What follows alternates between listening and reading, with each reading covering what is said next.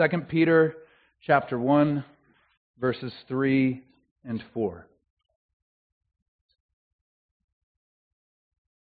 His divine power has granted to us all things that pertain to life and godliness through the knowledge of him who called us to his own glory and excellence, by which he has granted to us his precious and very great promises, so that through them you may become partakers of the divine nature, having escaped from the corruption that is in the world because of sinful desire. Pray with me. Great God and Father of our Lord Jesus Christ, please unite your people around your word as we feast on the riches of this passage. Please humble us. Show us how proud we really are. Demolish our pride and raise us up out of the muck and mire of our pride to new heights of love and bring us to depths of peace. May it happen today as we see the grandeur and glory of our Lord in these verses. Please help us reconcile our relationships with each other. May we see the glory and beauty of your united people in these verses. By so doing, may we set aside all our petty fighting, grumblings, and gossips. May those who may be in this room care more about their reputation and what they want, even at others' expense, be brought very low this morning, so that you may heal us and save us. And where you are right now in your heart and mind, please pray against distractions if you would. We would consecrate these moments together as an offering of worship to the Lord as we gaze upon His beauty in His Word.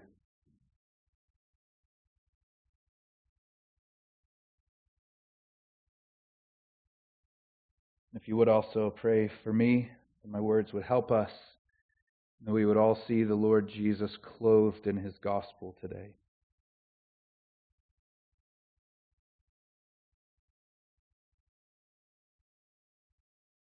Please, Father, do these things for your glory and the glory of your Son, Jesus.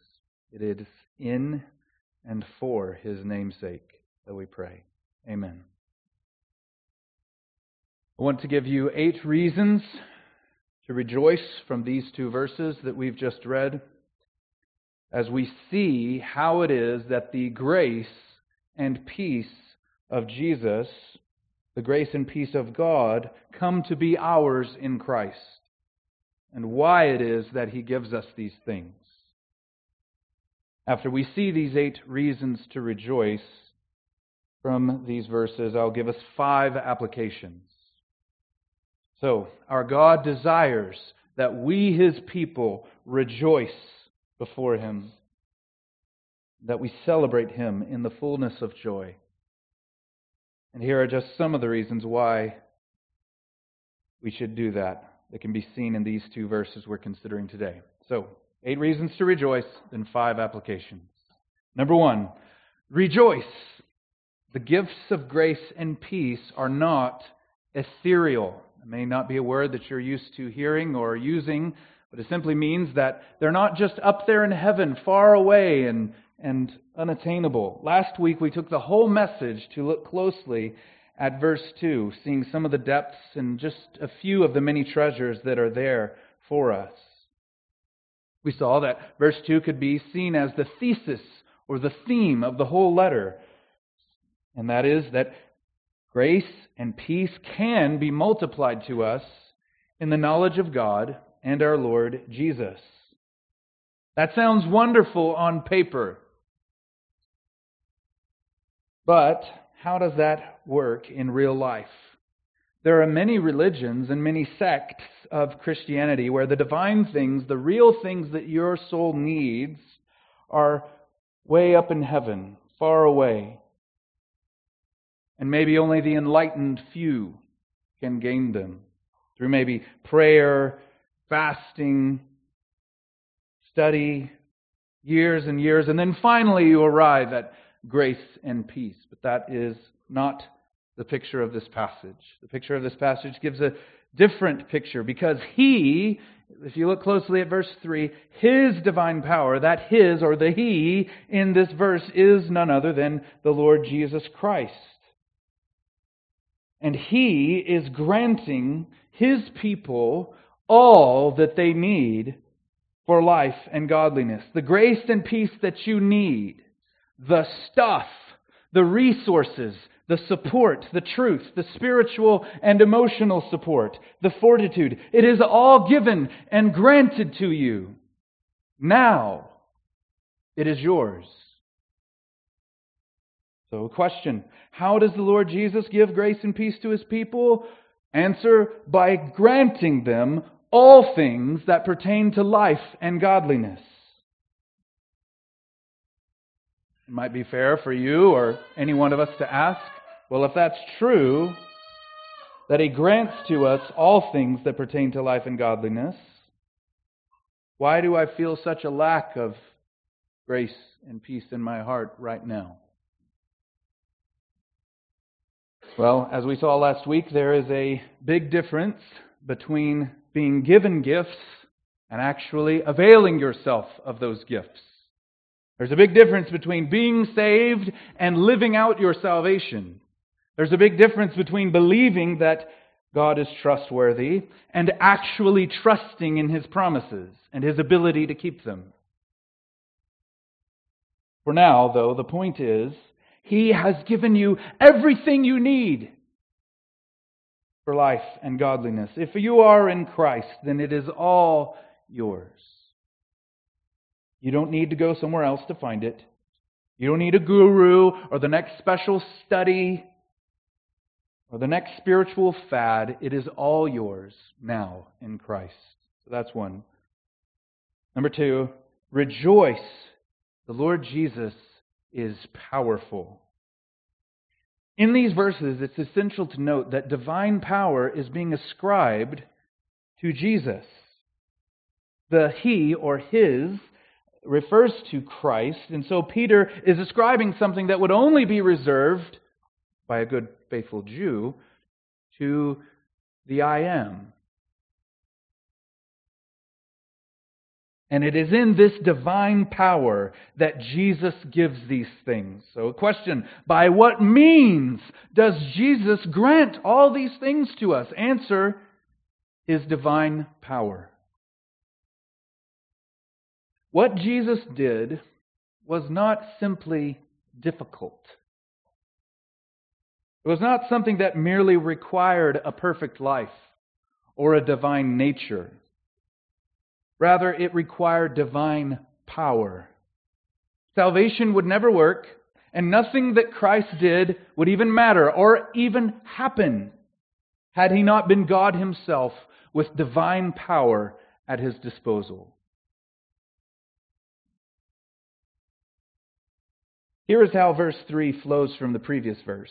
If you're, if you're looking at the ESV like I am, there's, there's actually a paragraph heading that's just inserted there in between verses 2, and 3. That really shouldn't be here because here's how the grammar merits being read. May grace and peace be multiplied to you in the knowledge of God and Jesus our Lord, as or since his divine power has granted to us all things that pertain to life and godliness. It flows immediately straight through.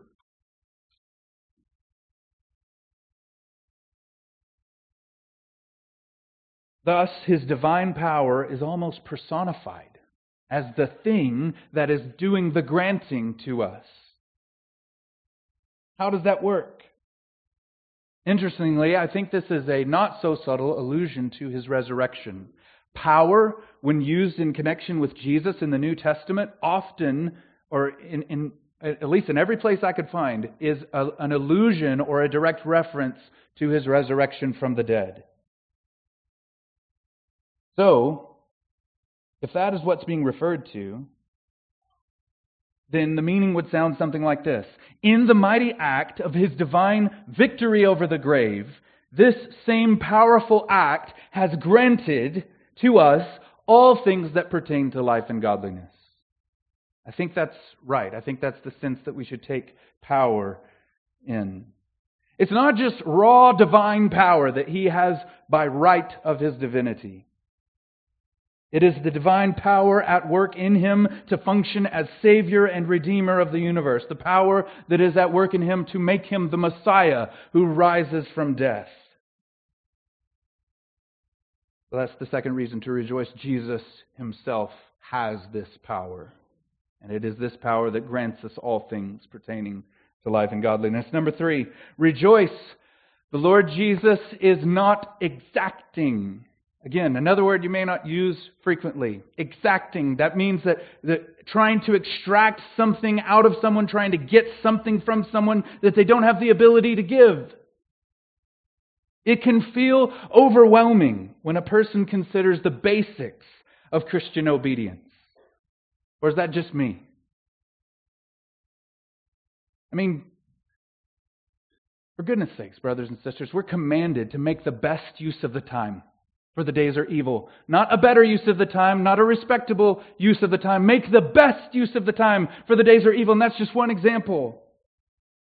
We're stuck in a cul-de-sac of mediocrity, excusing our not making the best use of the time, calling it all holy because we're just enjoying God's good gifts.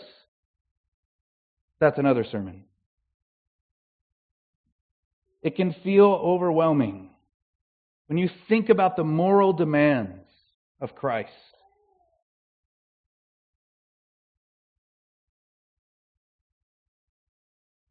Even in the new covenant of grace, right? It's not just the Old Testament, right? Uh, uh, you, you hear this all the time. Christians reading through a, a, a Bible reading plan and they're going through the Old Testament like, well, I'm thankful I'm not under those commands. That would be difficult.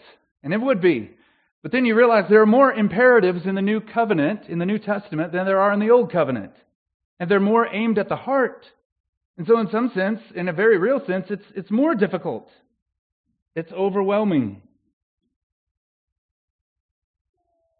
We don't need new laws and rules. I, feel like there's a lot of teachers and preachers out there, many maybe in our same camp, many close to us, who are just interested in extrapolation and, and uh, illusion and, and building all these more rules, rules and regulations for us to follow. And I'm like, we're having a hard time with just basic Christian faithfulness. We might even say that the very first thing, the very first thing that you ought to do as a Christian in your following of Jesus is a daily, wholesale denial of self. Any takers? We, we batten a thousand on that and we can move on to, to some new stuff. You don't need more rules. The point is, though, that given all of this, given all of this, it can feel like God is just up there in heaven with his heavenly clipboard, checking off boxes or giving us grades on all of these demands that he's given to us. waiting to judge us on the last day when we get there. The two popular ways out of this conundrum are number one, blatant pride in glossing over your disobedience, while making the evil of the world, those people out there, a really big deal. Or two, glossing over our disobedience or idolatry by some vague sense of grace. Those are the two ways out of that conundrum. But the biblical solution is to know and to believe that Jesus is not like Pharaoh. You remember the story? When Pharaoh was angry at Moses and the Israelites, he said, You got to keep making the bricks, but I'm not going to give you straw anymore. Straw was an essential ingredient, and they, they had to produce it. They had to produce the bricks, or else they would suffer greatly. And you got to keep doing it and keep executing on it, but I'm not going to give you what you need for it. And some of us, I think, feel that God is the same way, demanding obedience and not giving us what we need. He's not exacting. He's not like Pharaoh. He has given us all things that pertain to life and godliness, brothers and sisters. Some of you may be blaming him for your lack of progress in sanctification, thinking that he has yet to grant you what you need in order to be really done with sin.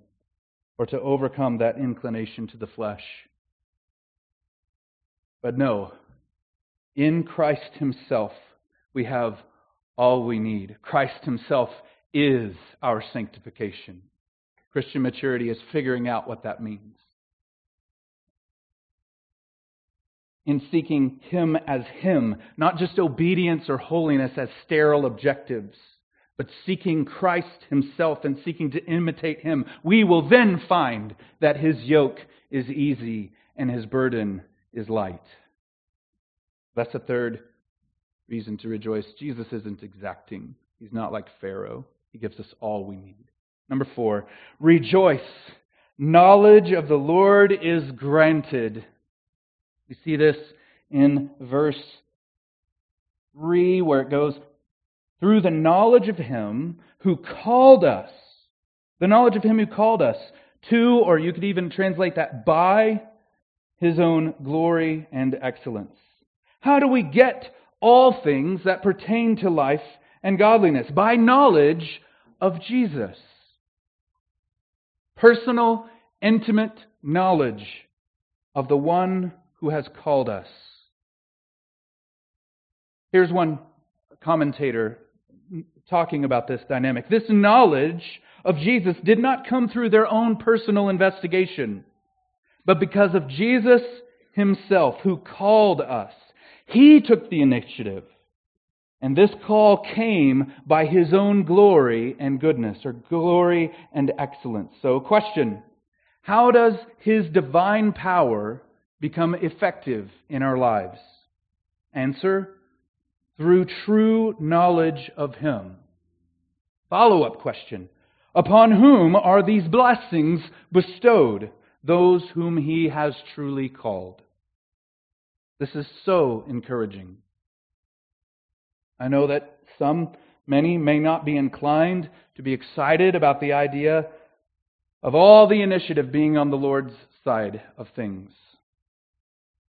But there is real encouragement, brothers and sisters, real soul stabilizing encouragement in knowing that Jesus doesn't wait around for us to want a relationship with Him.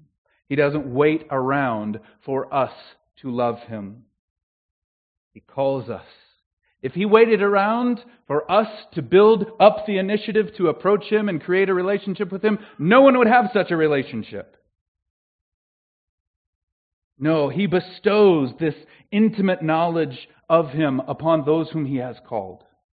Otherwise, you could truly and justly look down on those who do not have a relationship with Christ. What's wrong with you? I got it together. I, I have a relationship with Jesus. But no, it is Christ Himself who calls and blesses us with this intimate knowledge of Him. Can you really take credit for building an intimate, personal relationship with the divine God man? the life giving Spirit who dwells at the right hand of the Father, making intercession for you in the Holy of Holies in heaven. We struggle enough with relationships with people that we can see and speak to with audible words and embrace. Like, relationships are a struggle, right? And, and we think that we're able to approach Him on our own and, and fashion together a real relationship. No, He blesses us. The knowledge of Him is granted. It doesn't depend on you as much as you think. He is holding that relationship together. He grants us access to Him by giving us true personal knowledge of Him. It is gifted and granted to you, and you can't earn it or deserve it. Trust in Him, and that knowledge of Him is yours forever. Number five, rejoice the glory and excellence of the Lord is for our good. The glory and excellence of the Lord is for our good. It is striking that Jesus' glory and his excellence are put forward here not as the goal, but as the cause of him granting us this intimate knowledge of him. Look at it. Called us to and if you're looking at the ESV, there's a footnote that says by. There's actually no preposition there, so grammatically it can go either way. Called us to his own glory and excellence or by his own glory and excellence. We know intuitively, hopefully you do, that salvation is for God's glory. That it's not ultimately about a rescue plan because we bungled things up. It's that God desired to exalt Jesus as preeminent in all things, Colossians 1, and that His glory, His fame, His praise, the Lamb that was slain before the foundation of the world, is going to echo into eternity in an ongoing way. And we, His people, will be there glad, rejoicing before Him. That's the goal. But His glory is not mentioned here as the goal, it's mentioned as the cause. His excellence is the cause of our salvation. Many people think of salvation as a condescension only, or, or a, an idea where Christ has to come low and be less. And yes, he had to lose or set aside privileges, rights, and glory to become human and save us. But make no mistake, though there was loss for him, and it was a coming down to the depths where we are and where we were to save us. It is not just pity and condescension and bending low in humility to save us. Like how some of you fathers might feel when the diaper duty falls to you one too many times during the day. Condescension. Oh, I'll serve and I'll do this hard thing. It's the right thing to do. No, understand this. And I know I might be risking a few things in saying it this way. The most glorious and excellent thing Jesus has ever done or could ever do was and is to call and save us. Why? Because calling and saving us is most pleasing to the Father. It was in his glory and his excellence that he calls us. It was because it was fitting that Christ would be the one to bring many sons to glory. Jesus calling and saving a people for God is not merely the solution to the problem after we bungled it up. It is the reason there is a universe in the first place. Jesus' glory and excellence is the reason that there is such a thing as human beings at all. And it is the reason why we were allowed to bungle it up. Christ's glory and excellence must be seen and known. That is a brute reality from before all time. Christ's glory and excellence must be seen and known. And so here comes the universe to play it out. And here comes you and me. Are we falling in line with this purpose, this majesty, this glory? He calls us to Him. So that we might, in a sense, fulfill or bring to the full measure the showing forth of His glory. That's the fifth reason. His glory and excellence are for our good. They're squarely aimed at our good and our salvation. Number six, the Lord Jesus makes promises. Look at it again. By which he has granted to us his precious and very great promises. We sang multiple songs this morning reflecting on the promises of God.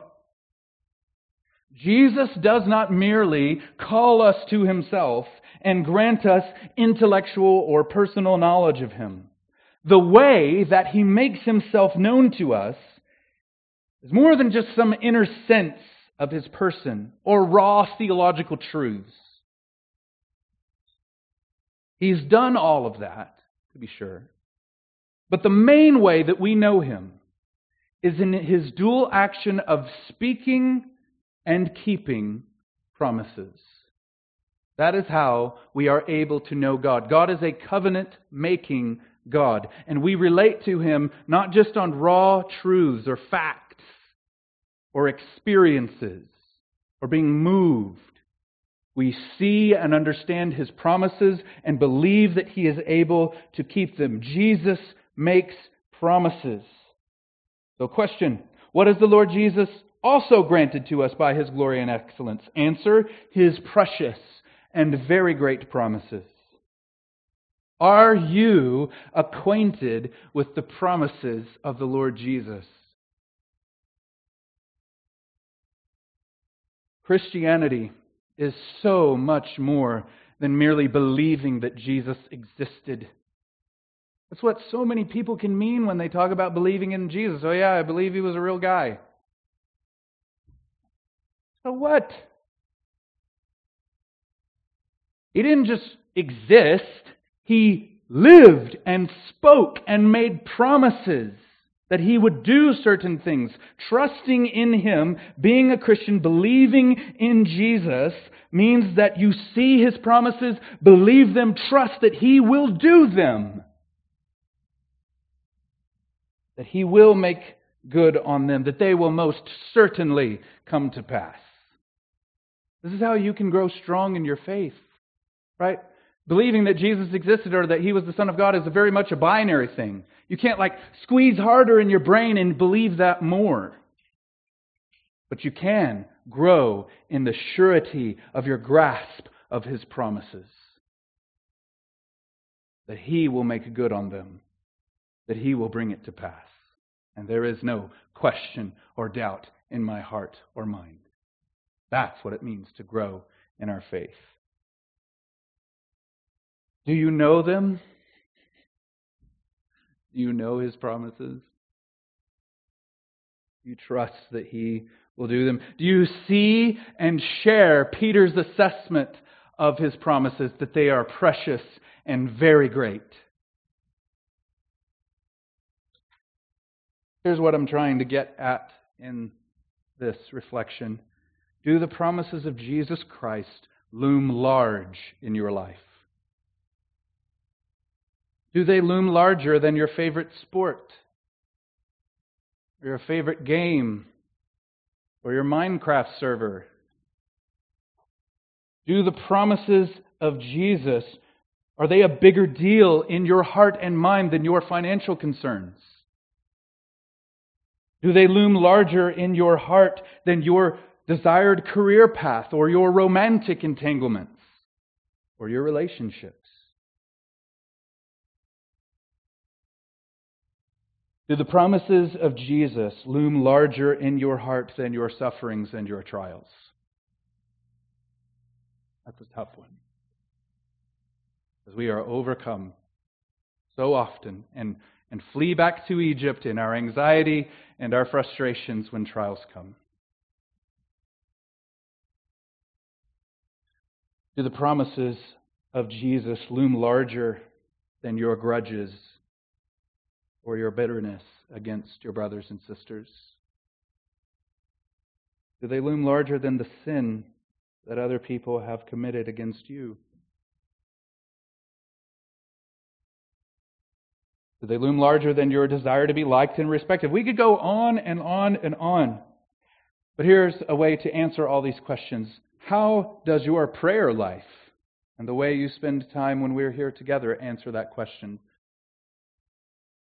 What does it say about how big the promises of Jesus Christ are to you?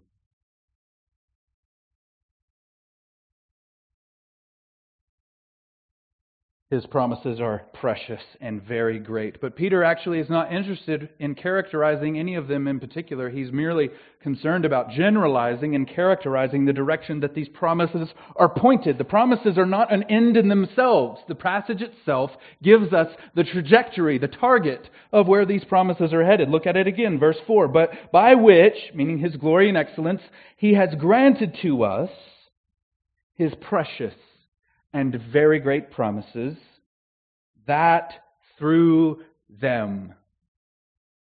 They're, they're, they're not an end in themselves, they're a means to an end. That through them you may become partakers of the divine nature.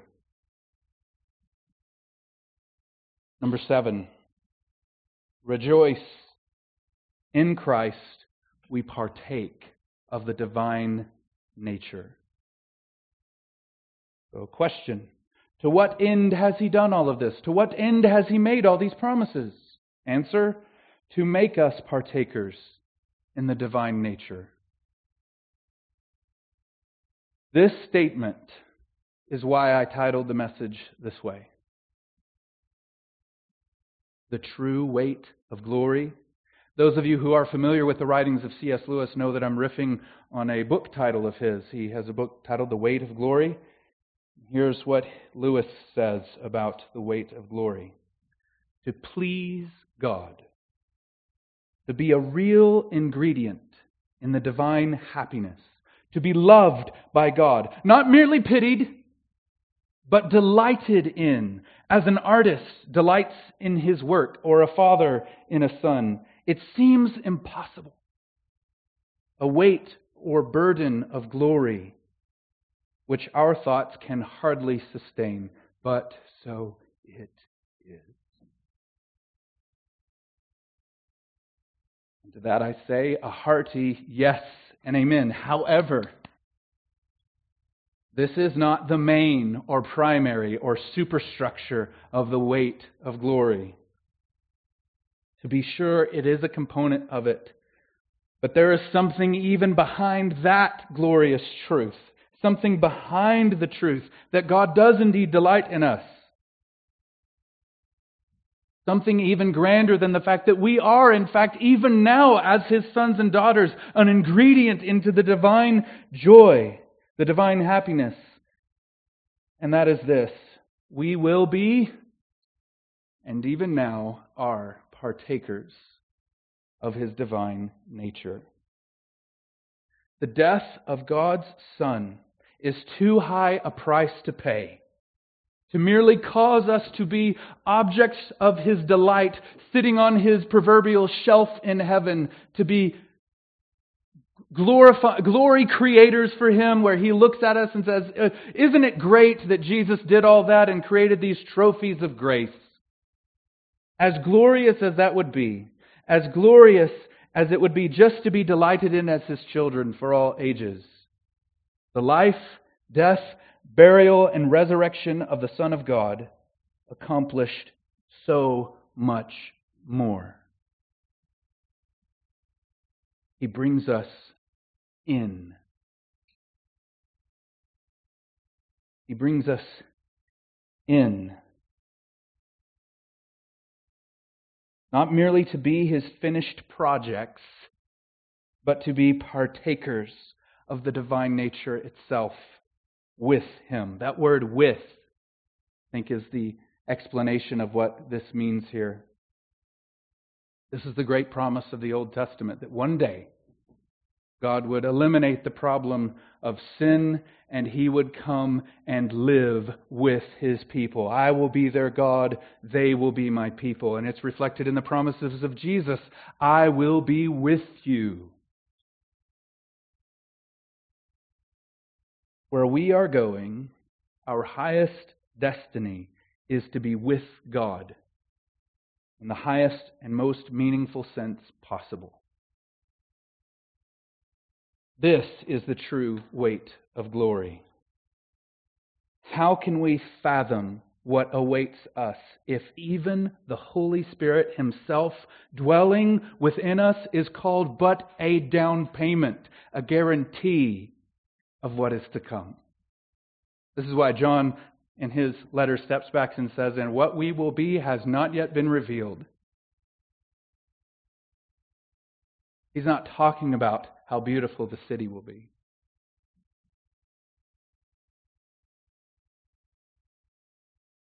Some have observed that if 2 Peter were written today and we came across this phrase that we would become partakers of the divine nature, that we would quickly jump to call it New Age or heretical or something like that.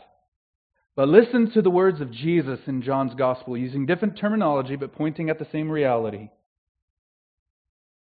From John 17 I do not ask for these only but also for those who will believe in me through their word. So that's you and me. This isn't some special blessing for the apostles or just the martyrs. That they may all be one, just as you, Father, are in me and I in you, that they may also be in us, so that the world may believe that you have sent me.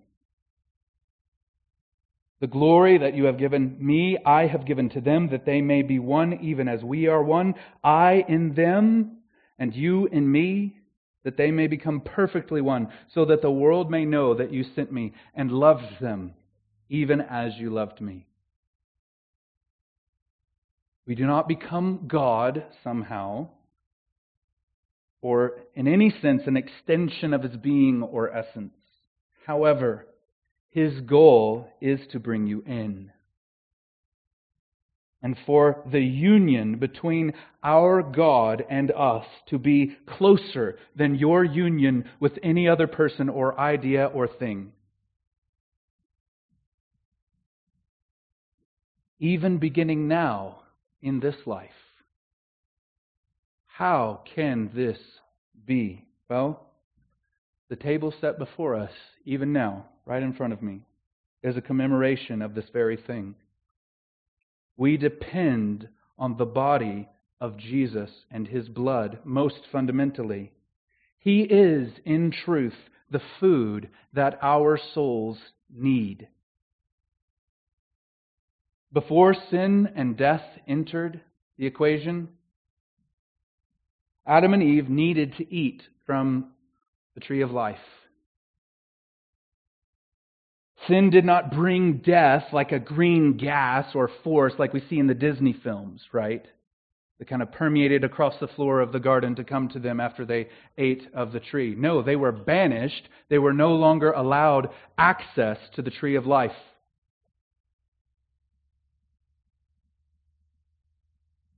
And so they lost it and they began to die in those moments. But there, here is the tree of life for your souls, offering all of his good fruits to you. And by partaking of all that he is and all that he offers you, even his very life and his body and blood, we become partakers, participants in some sense of the divine nature. How do we do that? What does it look like? Starts here. Look at the end of verse 4. Having escaped from the corruption that is in the world because of sinful desire. Number 8. Rejoice. We are liberated from the corruption of the world. It should be noted, you should know this, that in the original, the word sinful, the word sinful, or, or uh, your translation might say evil, isn't there. It's just the word desires. The phrase sinful desire in the ESV is an interpretive decision, and, and I think a good one, but the idea Peter is dealing with is not just those obvious sins, those obvious evil desires out there in the world. It's desire or craving or that sense of hustle that causes us to reach out and grasp for things that are not the Lord or that cause our hearts to stray from Him. It is desire itself. You might say greed or lust.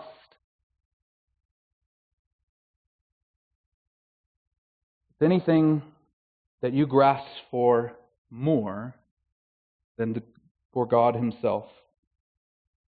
The Bible calls it greed, lust, pride of life, pride in possessions, or that want for more, the desire for other things that Jesus speaks about in the parable of the seed and the sower. That's the problem. Not just those obviously wicked desires out there in the world that you would never go down. Notice also the relationship between the corruption that is in the world and us and this desire. It is easy to point your fingers at the world and those people and those who sin in a particular way that you find reprehensible. Who are your tax collectors and sinners today? Who is your sinner class? But understand, this one little statement tells us more about where it all comes from. And that same cause is at work in us. Desire. It's, that grasping for any other thing that is not the Lord. That's where all of it comes from. That the corruption that is in the world is due to that desire. A craving, a desire for anything that makes us value God less or come to Him less. This humbles us, humbles us, I think, because it's in us as well. The same thing that leads all those people out there in the world down 10,000 paths towards all kinds of sins is in you. But the main point of this statement is this signaled by his use of the participle having. He shows how all these blessings can be seen and known. So, question How can we know if these blessings are at work in us? How can we know if these promises are ours? How can we know if we have begun to partake of the divine nature? How can we know if He has begun to stitch us together with Himself that we would know Him in this intimate way that He's promised? If you're escaping the corruption that is in the world, if you're liberated from it.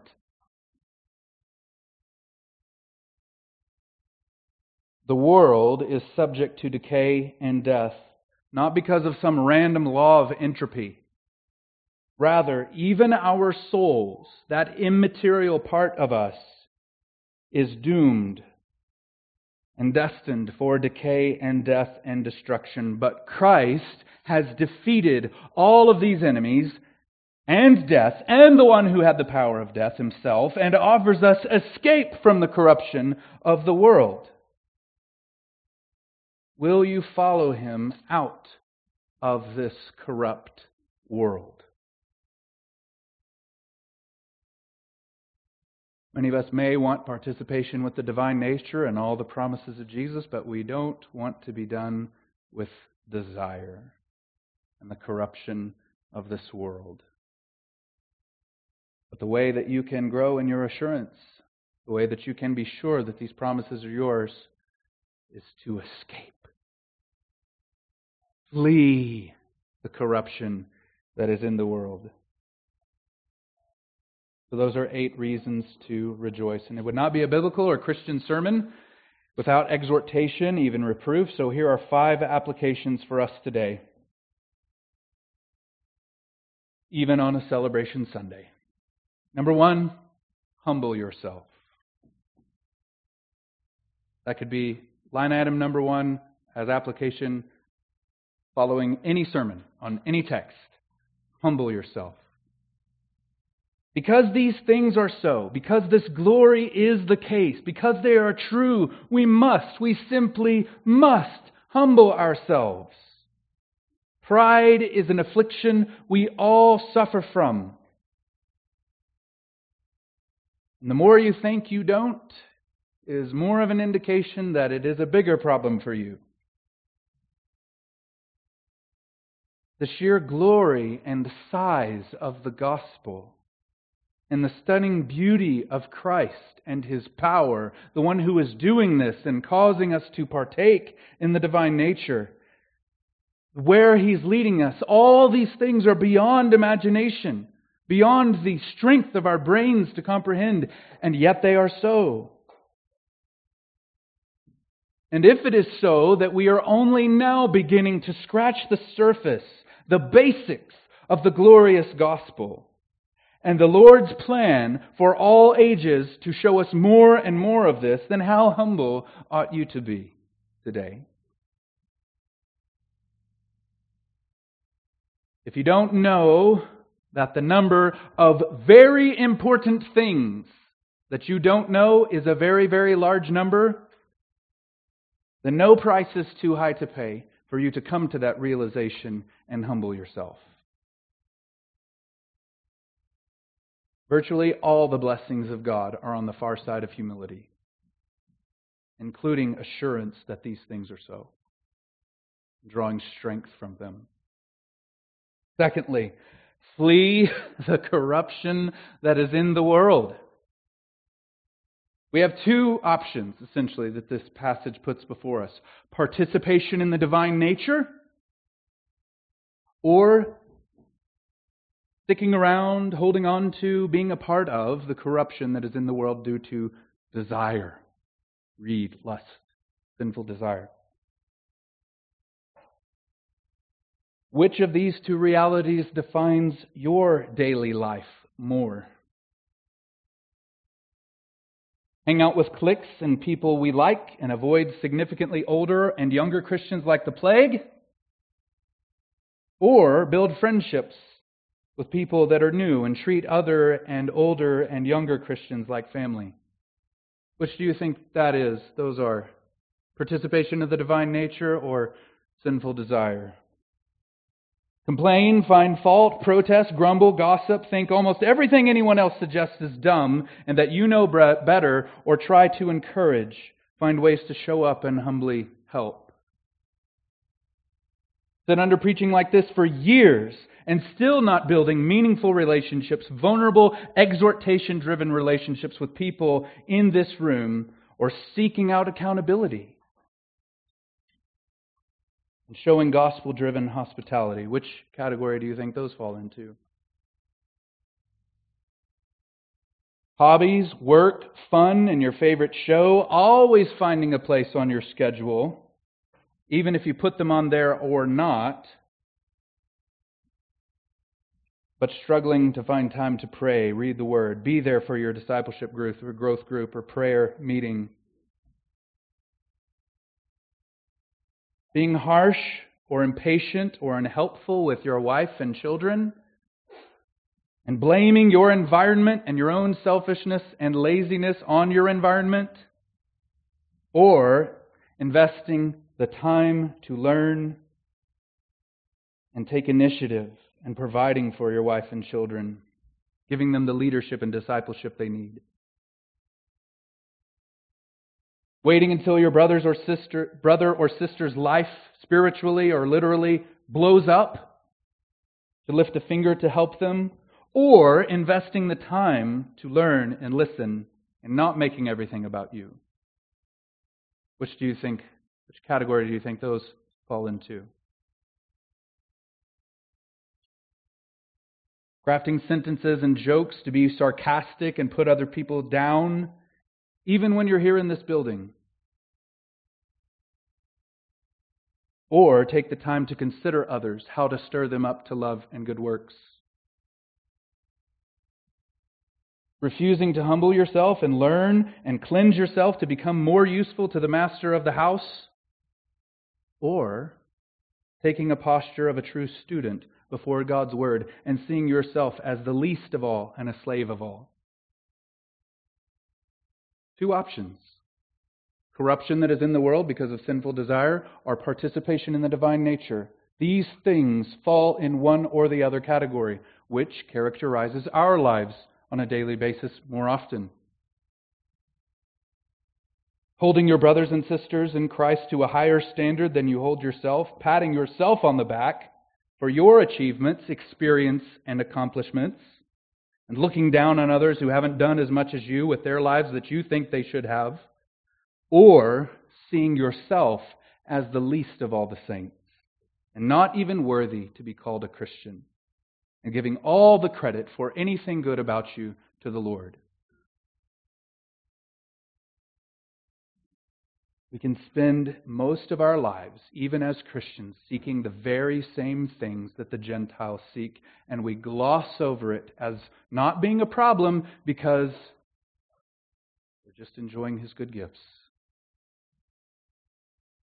And we can go on and on and on, brothers and sisters. But this idea of liberation, being freed, released, escaping the corruption that is in the world, this is the mega theme of the gospel at, on repeat, even going back all the way to the Exodus. And just like the children of Israel, after they were freed from the house of slavery, wanted to go back because they missed their melons and their cucumbers and the fish from the Nile. We, who have been liberated from the corruption that is in the world, can just want to go right back and to participate in those very same mindsets, those very same attitudes, those very same words and deeds. It's easy to pat ourselves on the back and point our finger at the world, at that one sin in particular, that one major corruption that we see, and say, See, I've escaped the corruption in the world because I'm not like that. But on the other hand, calling attention to this kind of corruption that's still within us because of desire is why preaching is a perilous job. Number three, do all you can to reconcile fully with your brothers and sisters. very quickly here. This is somewhat of an aside. It is in the text. It's not the main point, but it is important nonetheless because individualistic Christianity, or Christianity that is okay without fully reconciled relationships, is a massive problem in the church. These truths, however, of participation in the divine nature and all these precious and very great promises are not just for you by yourself. All the grammar of this text is in the plural. His divine power has granted to us all things that pertain to life and godliness through his glory and excellence, by which he has granted to us his precious and very great promises, so that through them you, plural, may become partakers of the divine nature. It's all us together. We should reconcile, as much as it depends on us, with our brothers and sisters to pursue healthy, safe, peace filled relationships with each other, especially in this room, because every believer is a joint partaker with you in the divine nature. I grew up raising goats. It wasn't my fault, it was my parents. And you would often put the feed down in the trough, and the stronger and more powerful the goat was, the, the, the less they wanted other goats to be around them while they ate. And that same attitude, I think, can reside in us. We want to partake of the divine nature. We want to receive all the benefits, but keep the other Christians away from me.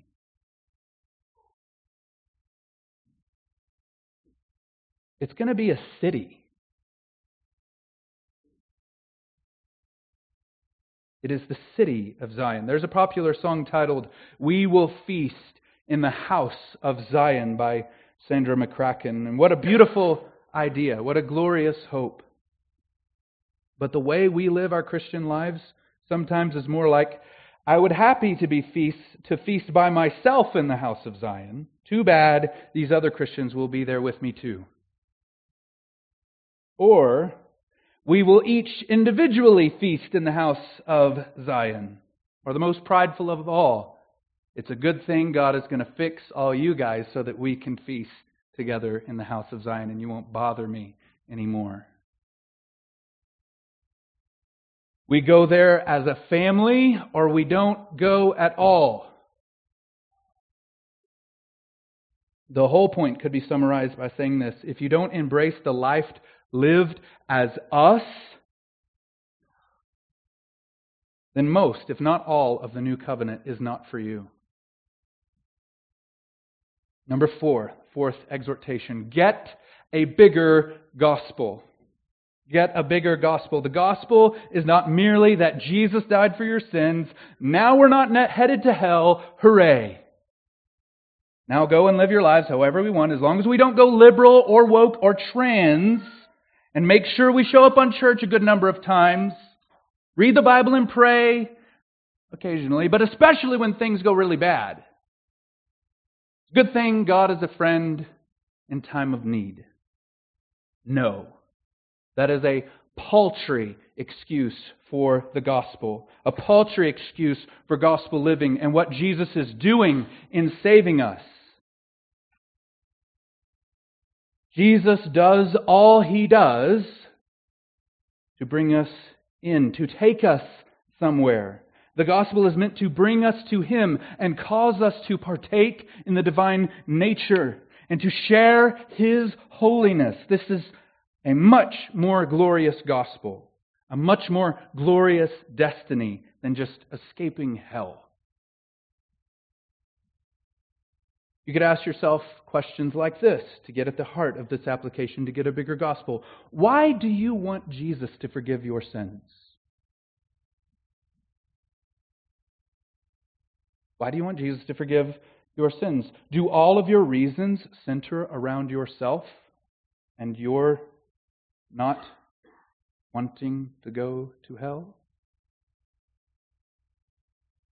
Do any of your answers sound like this? That I might know God and be with Him and to know Him and His Son Jesus and to be a partaker in the divine nature forever with my brothers and sisters. That's why you should want Jesus to forgive your sins because that destiny is on the far side of forgiveness. Number five, lastly, the last exhortation here. Come to Christ as the food that your soul needs.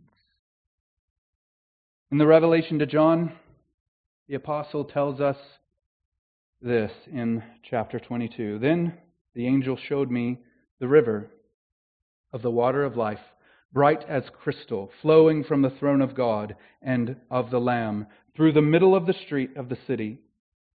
Also, on either side of the river, the tree of life, with its twelve kinds of fruit, yielding its fruit each month. The leaves of the tree were for the healing of the nations. Spurgeon, reflecting on this passage in his sermon, Christ, the Tree of Life, said this A perfect and complete assortment of all supplies for human necessities are found in Christ. All sorts of mercies for all sorts of sinners. All kinds of blessings for all kinds of necessities. We read of the palm tree that every bit of it is useful from the root to the fruit, and so it is with Christ. There is nothing in him that we could afford to do without. There is nothing about Jesus that is extraneous or superfluous. See, I don't use big words in my sermon. You can put him to use in every part, in every job, in every relationship. A tree of life is for food. Some trees yield rich fruit. Adam in the garden lived only on the fruit of the garden. Jesus Christ is the food for his people, and what a feast they have. What satisfying food, what plenteous food, what sweet food, what food precisely suitable to all the wants of their souls Jesus is. As for manna, it was angels' food, but what shall I say of Christ? He was more than that, for never did angels taste above redeeming grace and dying love. Oh, how richly you are fed the flesh of God's own Son is the spiritual meat of every heir of heaven. Hungry soul, come to Jesus if you would be fed. Don't you see? We partake of the divine nature as we come to Him for all we need, and our souls feast upon Him. That's the Bible's image. We don't even have time yet to go to John chapter 6 and see Jesus speaking of this in this very same way. Regarding physical food, it is obviously the case that you are what you eat. And it is no less true with spiritual food. You are what you eat, or more precisely, what your soul feeds upon determines what you will be. Are you feeding upon Christ? I fear we are spiritually famished and malnourished souls because we are not feeding our souls with Christ Jesus Himself. But the invitation is to you, to all of us. Begin today to trust in His promises. This is how you guide your soul to feast upon Him, to trust that He will do it. This is how we become partakers in the divine nature by trusting Him and coming to Him for all that we need. In Him, you will find no lack or shortage of supply. This is the true weight of glory. Let's pray. Father, what a table you have prepared for us, even in the presence of our enemies. And we pray that we would behold the body and blood of Jesus in these elements that we're about to take. Please grant us spiritual sight that we would, in truth, feast upon him. That it wouldn't be about the piece of bread or the little bit of juice, that it would be our hearts grasping hold of him and finding in him our all in all. In Jesus' name we pray. Amen.